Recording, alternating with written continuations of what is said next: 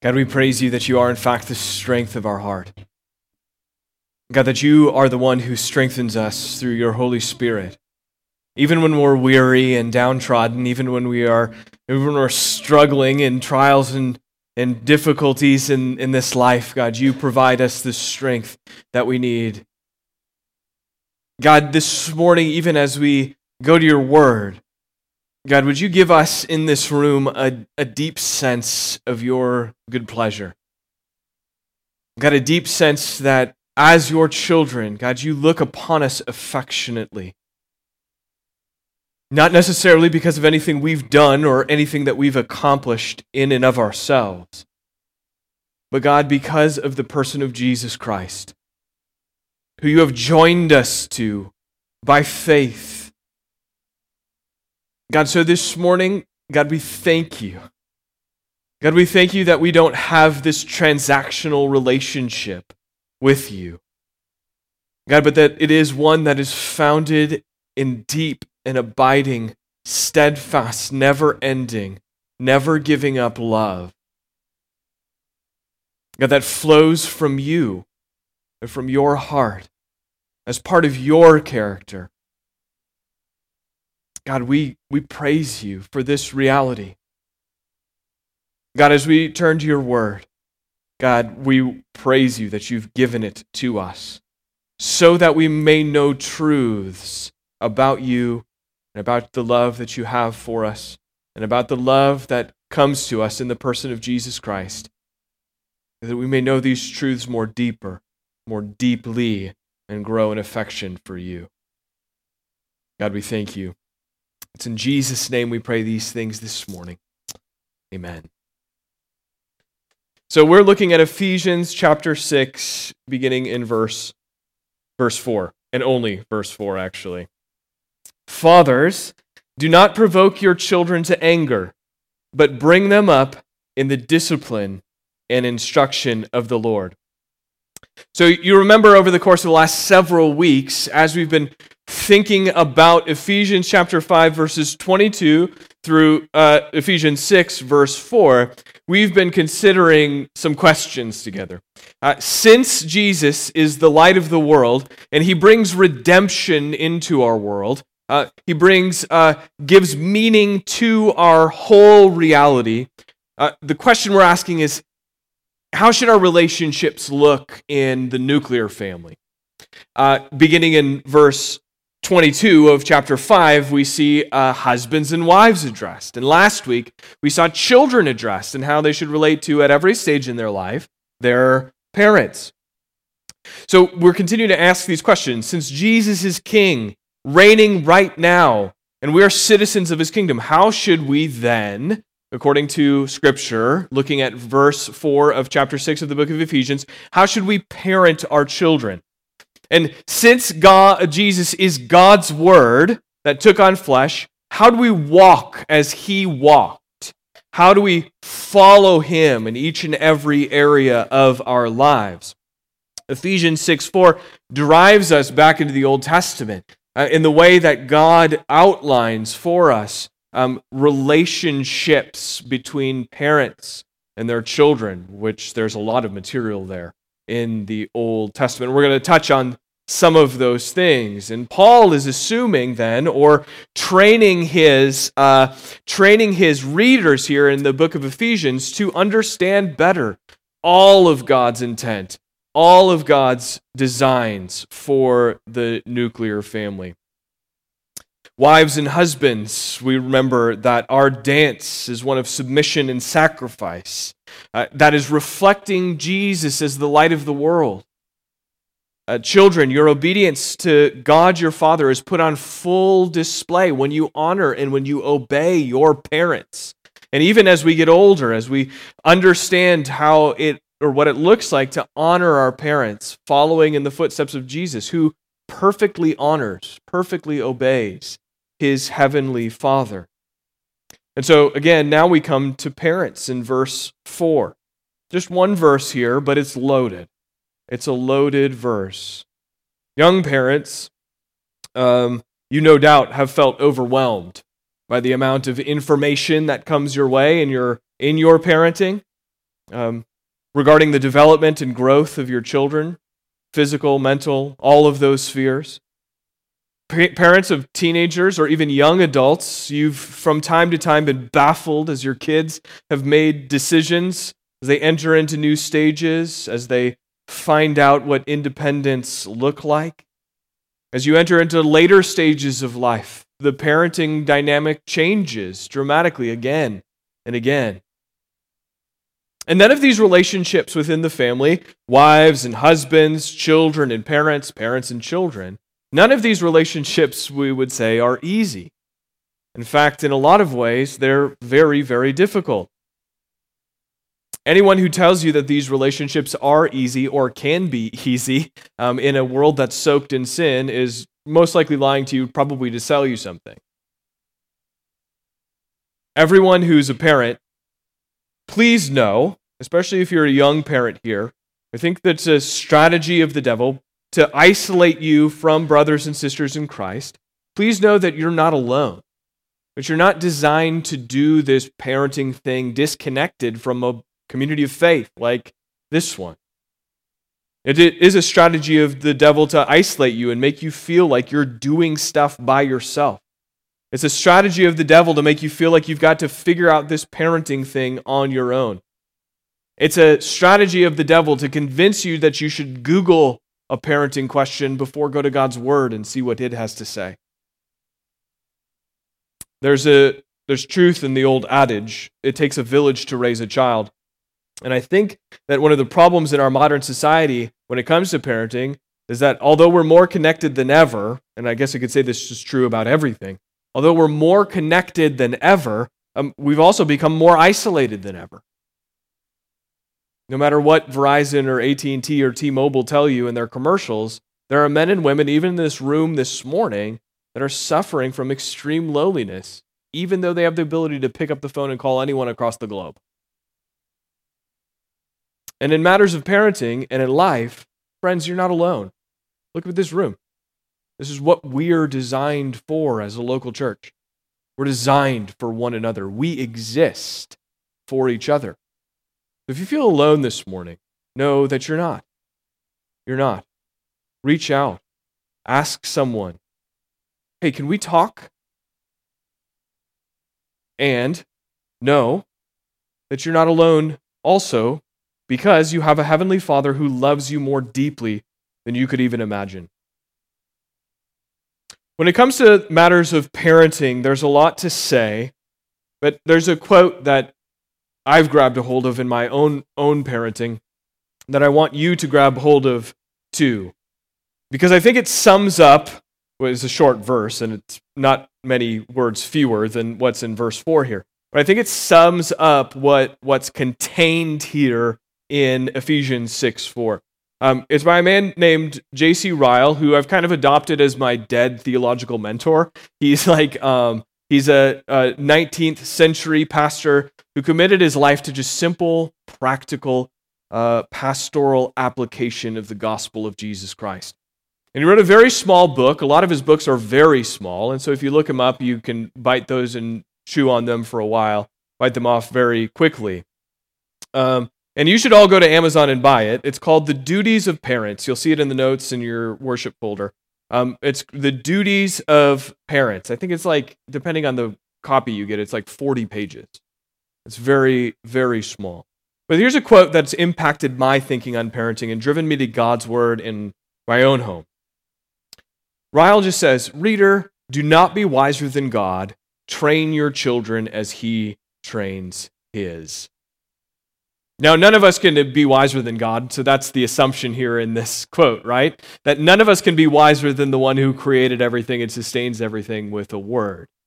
And so we can since we cannot be wiser than God, we ought to train our children the ways that God trains his children. To choose to reject God's way of parenting is to claim to be wiser than God. And if any of us seeks to be wiser than God, we find the corrective right there at the end of the book of Job, where God says to Job, Where were you when I laid the foundations of the earth? Tell me if you have understanding. Reader, do not be wiser than God. Train your children as he trains his. so how does God train his children? How does God raise up his children? He trains them with his word. 1 Timothy 3 16 and 17. All scripture is breathed out by God and is profitable for teaching, for reproof, for correction, and for training in righteousness, that the man of God may be completely complete, equipped for every good work. This is what we want for our children. To, according to God's word, train them, teach them, reprove them, correct them, so that they may be complete, equipped for every good work. Parents, you must be convinced, no matter what stage of parenting you're in, you must be convinced that every stage of your children's lives uh, will be benefited by the Word of God and that it is perfectly suited to guide our parenting practice. And so we must be convinced that our Heavenly Father has spoken to us through His Word about His holy character and how we should reflect Him. And parents, God loves your kids more than you ever could. God loves your children more than you could ever love your children. And yet, He has chosen you as their parents. God has chosen you for a specific task with your children. And His Word is how He will light up the parenting path for you. Do not be wiser than God. Train your children as He trains His. That's right at the heart of Ephesians 6 4, and that's what we're going to explore together. So, the verse itself, we're just going to walk through it. There's kind of three parts to it that I want to look at. First, the admonition, the, the address to fathers, and then this negative command that comes do not provoke your children to anger, and then the positive one, but bring them up in the discipline and instruction of the Lord. And at the heart, we ought to see that our children, uh, as we have to see our children as God sees his. So, where does Paul start? Paul starts by addressing fathers. Now, I've been talking about parenting, and so the question may be in your mind, well, like, why, why are we talking about parenting um, because he just says father. Should we be talking about biblical fatherhood? the answer is yes, we should be. Parenting in our society is sometimes just relegated to the mother. Sometimes this happens because of circumstances, but sometimes it happens because a father, uh, a father um, abdicates his role in the family. Oftentimes, though, when the, where there is a father and a mother present in the home, um, the, the, the responsibility seems to fall or is relegated to the mother primarily. She's the one who is naturally in tune with the needs of her children, typically. She's the one that's naturally better at the whole child rearing thing. And sometimes dads can be led to believe that they can just check out. It was like, my wife's got it under control. But husbands and fathers are the directional head of the home. They're the directional leaders of the home. And they're the head of the household. And where the head is where the brain is. And the brain is central command for direction. Nothing happens in your body. Nothing happens in your body without the brain's involvement. From involuntary actions like breathing to uh, swinging a golf club or running a marathon or learning nuclear physics. The brain is involved in all of these activities. It's the directional epicenter. The brain is the head. So Paul starts with fathers. He's assuming an ideal situation here. We talked about this back when we looked at wives and husbands. That there's an ideal situation that Paul is looking at and saying, hey, look here. This is how wives and husbands how children and parents ought to engage and interact with each other.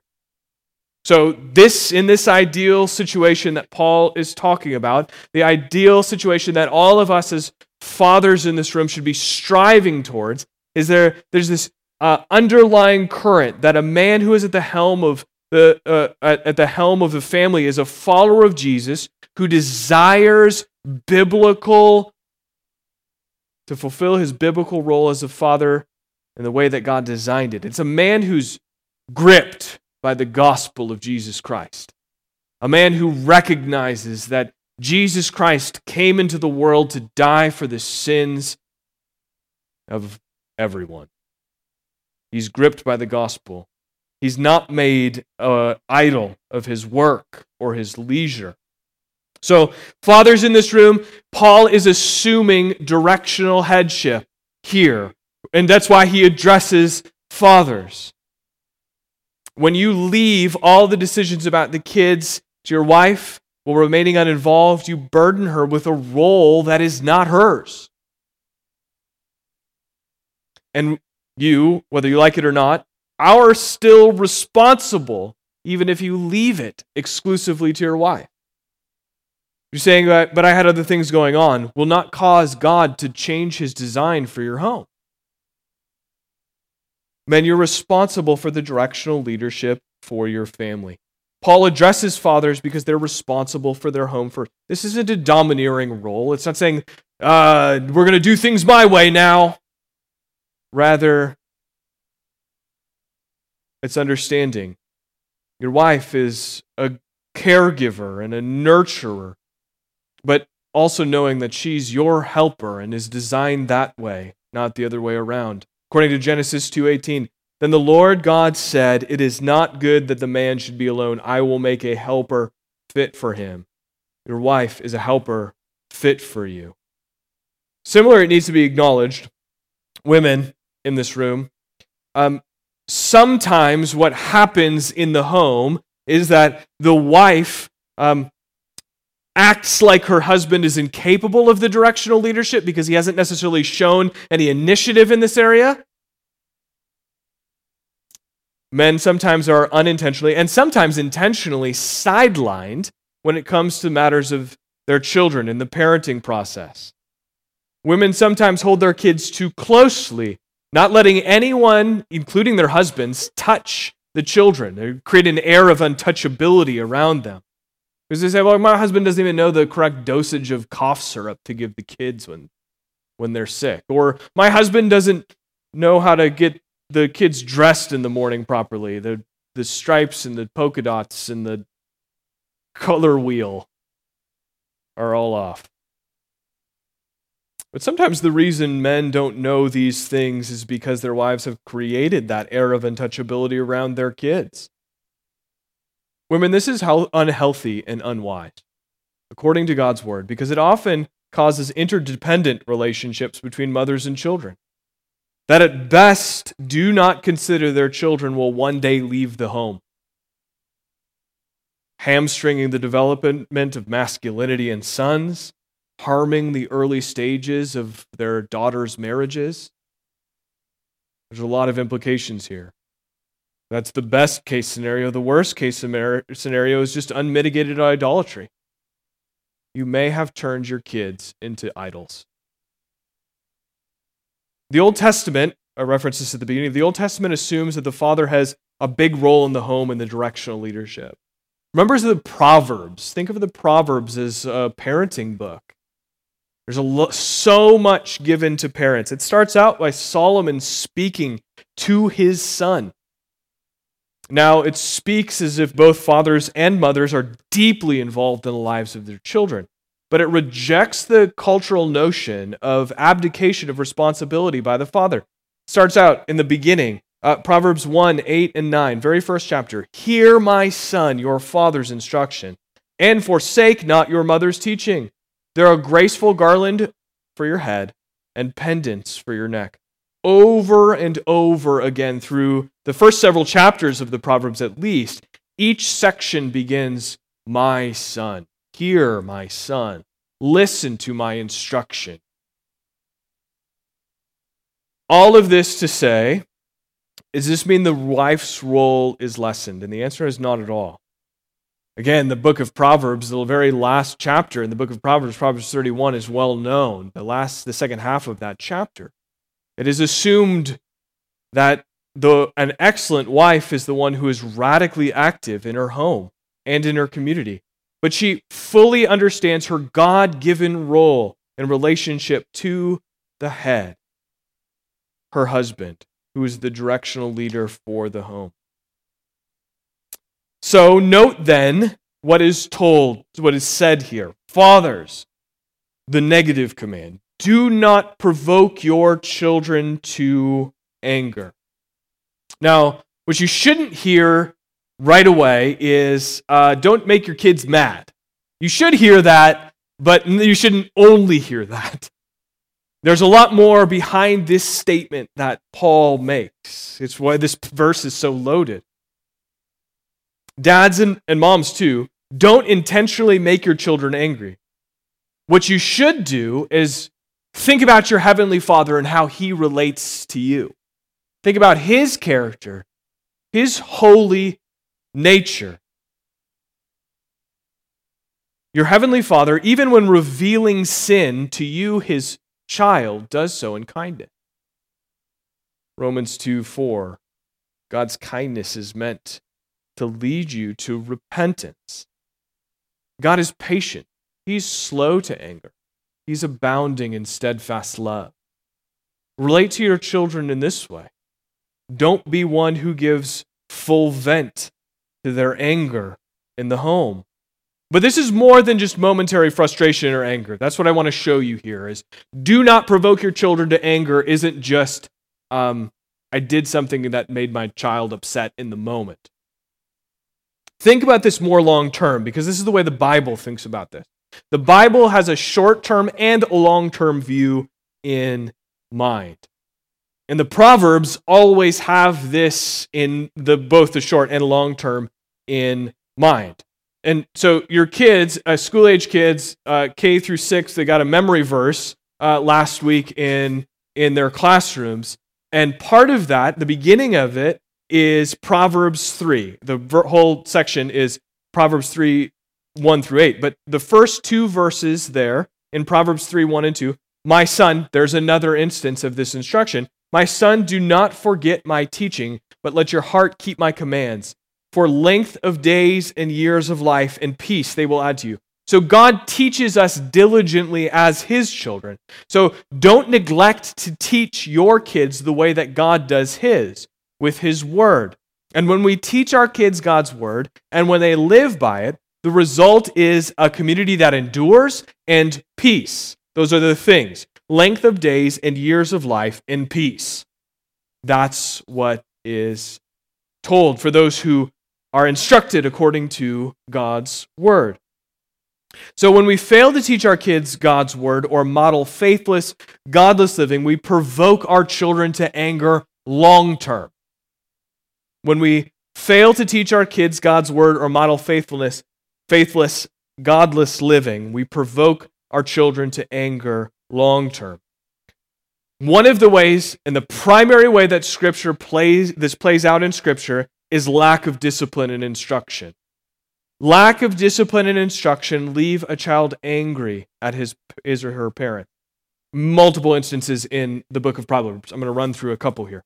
Proverbs 13 24. Whoever spares the rod hates his son, but he who loves him is diligent to discipline him.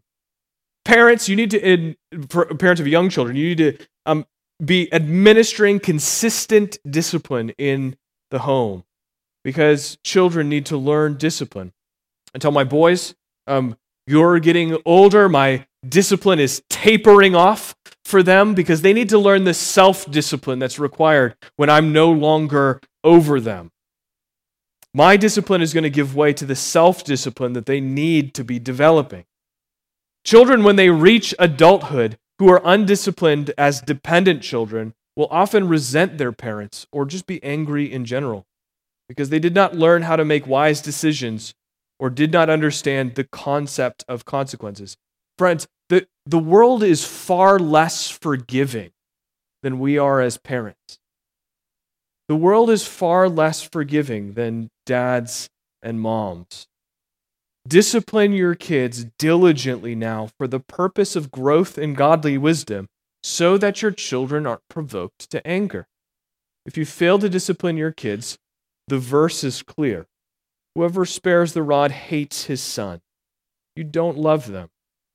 Passing over disobedience and rebellion with no consequence is not gracious, graciousness. it's hatred. That's what Scripture says. Be not wiser than God. Train your children as God trains his. Consider Proverbs 29 17. Discipline your son, and he will give you rest. He will delight, he will give delight to your heart.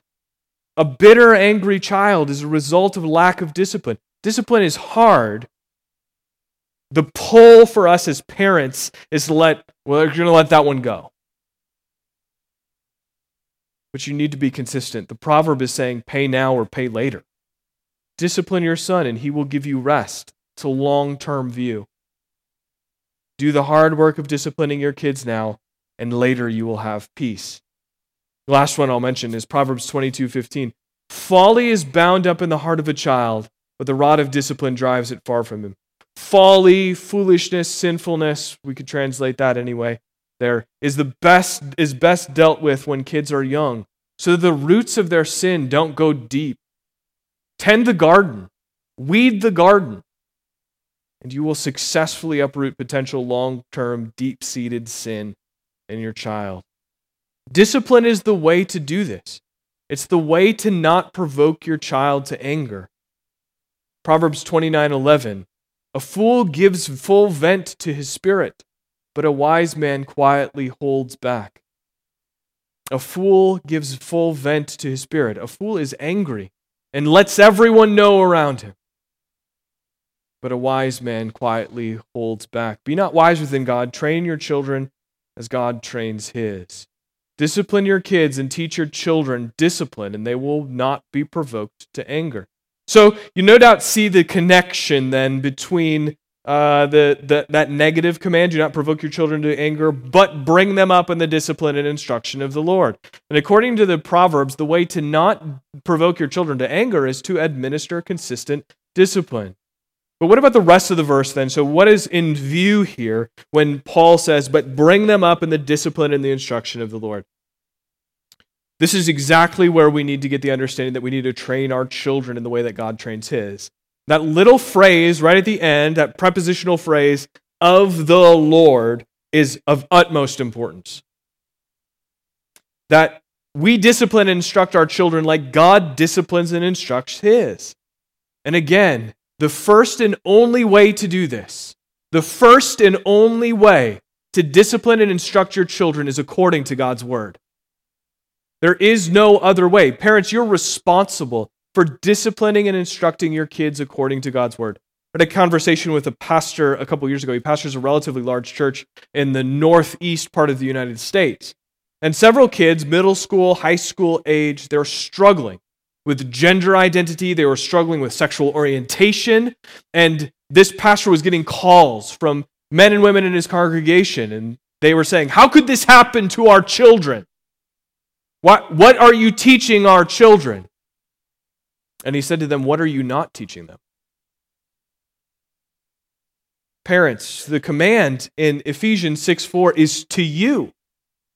It's to you. If you have children, this is the command given to you. I have six kids, and my kids, that this command is for me, for them. It's not for me or the elders or the BCC kids instructors for your kids. It's for you as their parent. I have pastoral responsibilities to equip you. The elders have pastoral responsibilities to give you God's word often. But bringing your kids up in the discipline and instruction of the Lord, that's for parents. Don't make the mistake of thinking your kids will receive discipline and instruction by osmosis if they get close to a church building or the Bible sits on their nightstand. By part of this command, also here, bring them up in the discipline and instruction of the Lord, also assumes consistent and committed involvement in a local church. Congregational worship is a key part of every Christian's discipleship and that includes your children. Your kids may not understand everything that's said, everything that's sung, everything that is read throughout the, con- throughout the course of congregational worship, but that doesn't discount the fact that the environment is one of discipleship. Your children are learning when they sit here in, on Sunday morning, your children are learning what it looks like to be the body of Christ. What service and love for one another looks like. And this very verse is written to parents of children in a local church in Ephesus, a church like ours, probably similar to the size that we are. We are to train our kids as God does his. God trains us by his word administered in congregational worship. Friends, your kids' souls are eternal. They need to learn what it looks like to be part of a community of faith because it's an integral part of our growing in Christ likeness. The weekly gathering of the saints is an assumed reality for everyone who claims to be in Christ. Because of that, we shouldn't skip church for temporary things. We live in a world where there's a lot of sickness right now. There's a lot of illness going around. the reality is, yes, we need to we need to get well before we come and sneeze on people. But we should consider our our decision-making rubric when it comes to what we will miss church for. Friends, many of you in this room have kids who are getting to an age where youth sports and the decision is going to come quickly.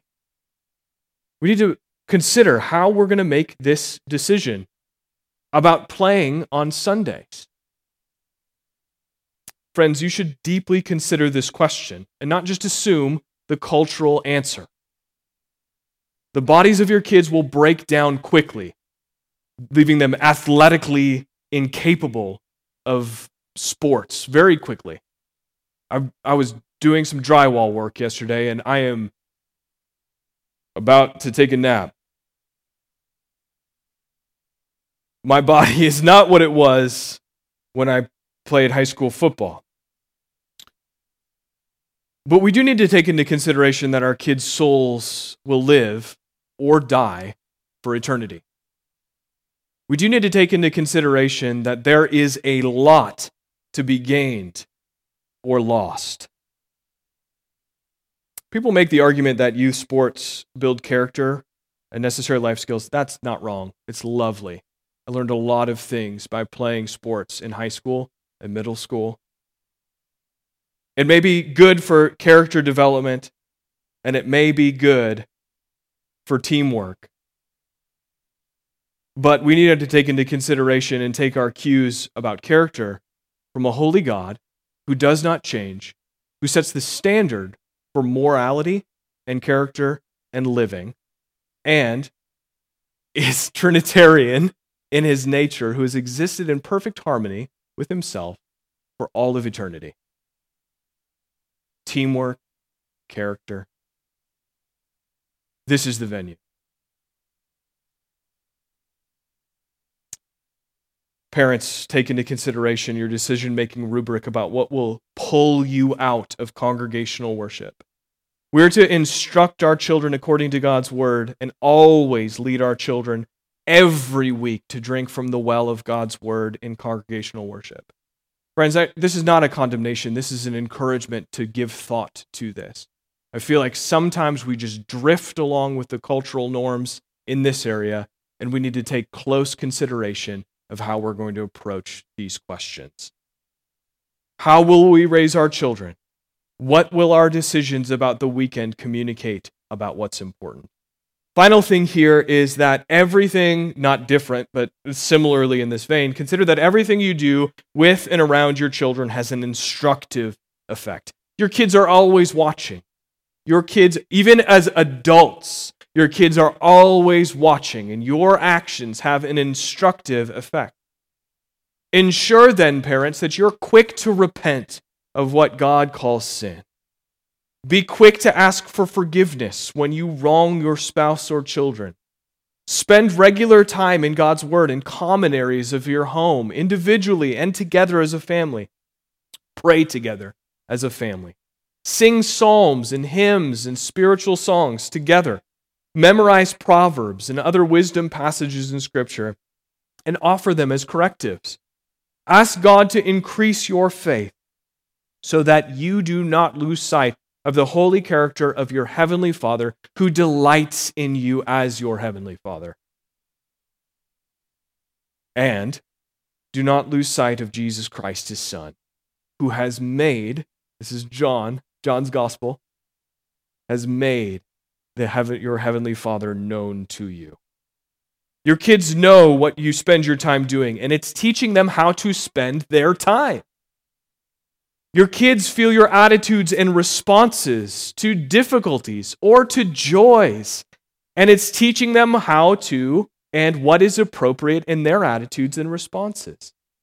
Fathers consider that 90 hour work week is com- communicating something to your children. Not just because you're not around, but because what you love and give your time to, they will develop similar loves. Mothers consider that keeping your house clean is less important than the spiritual development of your children. Proverbs 14:4. I love this proverb because I have 6 kids. Where there are no oxen, the manger is clean. But by the abundant crops come the strength of the ox. Of course, if there's nothing living in your house, nothing ever gets dirty. Where there are no oxen, the manger is clean. Expect messes. The lives of your children represent the fruit of your life. Parents, consider that talking poorly or gossiping about others is heard by little ears and will quickly be reproduced by them. Proverbs 26:20 For lack of wood the fire goes out and where there is no whisperer, quarreling ceases. Are you piling wood on the fire? Don't pile wood on the fire. Silence your gossiping tongue around the di- dinner table and all together, and watch your children fight less. The dignity, the image bearing come to the fore. Our lives are instructive, and our environments are instructive.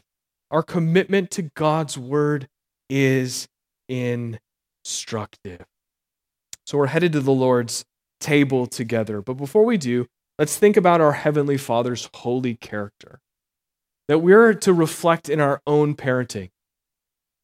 Are we going to do this perfectly? The answer is no, but we have the perfect Heavenly Father, and we should look to Him continually to understand our parenting and our relationship to our children better. God is the perfect parent. He is made known to us in the person of Jesus Christ. And how we can respond to his perfect character is by training our children the way that he does his. God is patient. God is slow to anger. God disciplines those he loves. Joe read that from Hebrews 12 this morning. God kindly shows us our sin and gives abundant opportunity to repent. God is abounding in steadfast love. God is eternal, faithful to his word. This is your heavenly Father, the one who sent his Son to die for you. And so, as we approach the Lord's table, that's what we reflect on this morning. Our relationship with our Heavenly Father, contingent upon, is in, impossible apart from the person of Jesus Christ and his sacrifice on the cross. That's where I want you to focus this morning, understanding that your perfect heavenly Father is known because of what Jesus did for you on the cross. He makes him known to us. And so we come to the table and we celebrate the bread, the broken body, the shed blood of Jesus that is given for the forgiveness of our sins so that we might have so that we can say our heavenly father delights in us as his children for i received from the lord what i also delivered to you that the lord jesus on the night when he was betrayed took bread and when he had given thanks he broke it and said this is my body which is for you do this in remembrance of me in the same way, he also took the cup after supper, saying, This cup is the new covenant in my blood. Do this as often as you drink it in remembrance of me. For as often as you eat this bread and drink this cup, you proclaim the Lord's death until he comes. So let's proclaim together Jesus Christ who died so that we could know our heavenly Father. If you're in this room this morning and you're not sure what it means to be a follower of Jesus, this is for followers of Jesus, those who have confessed with their mouth that Jesus is Lord and believed in their hearts that God raised him from the dead. So if that's you this morning, if you've made that profession of faith, by all means, join us at the table this morning.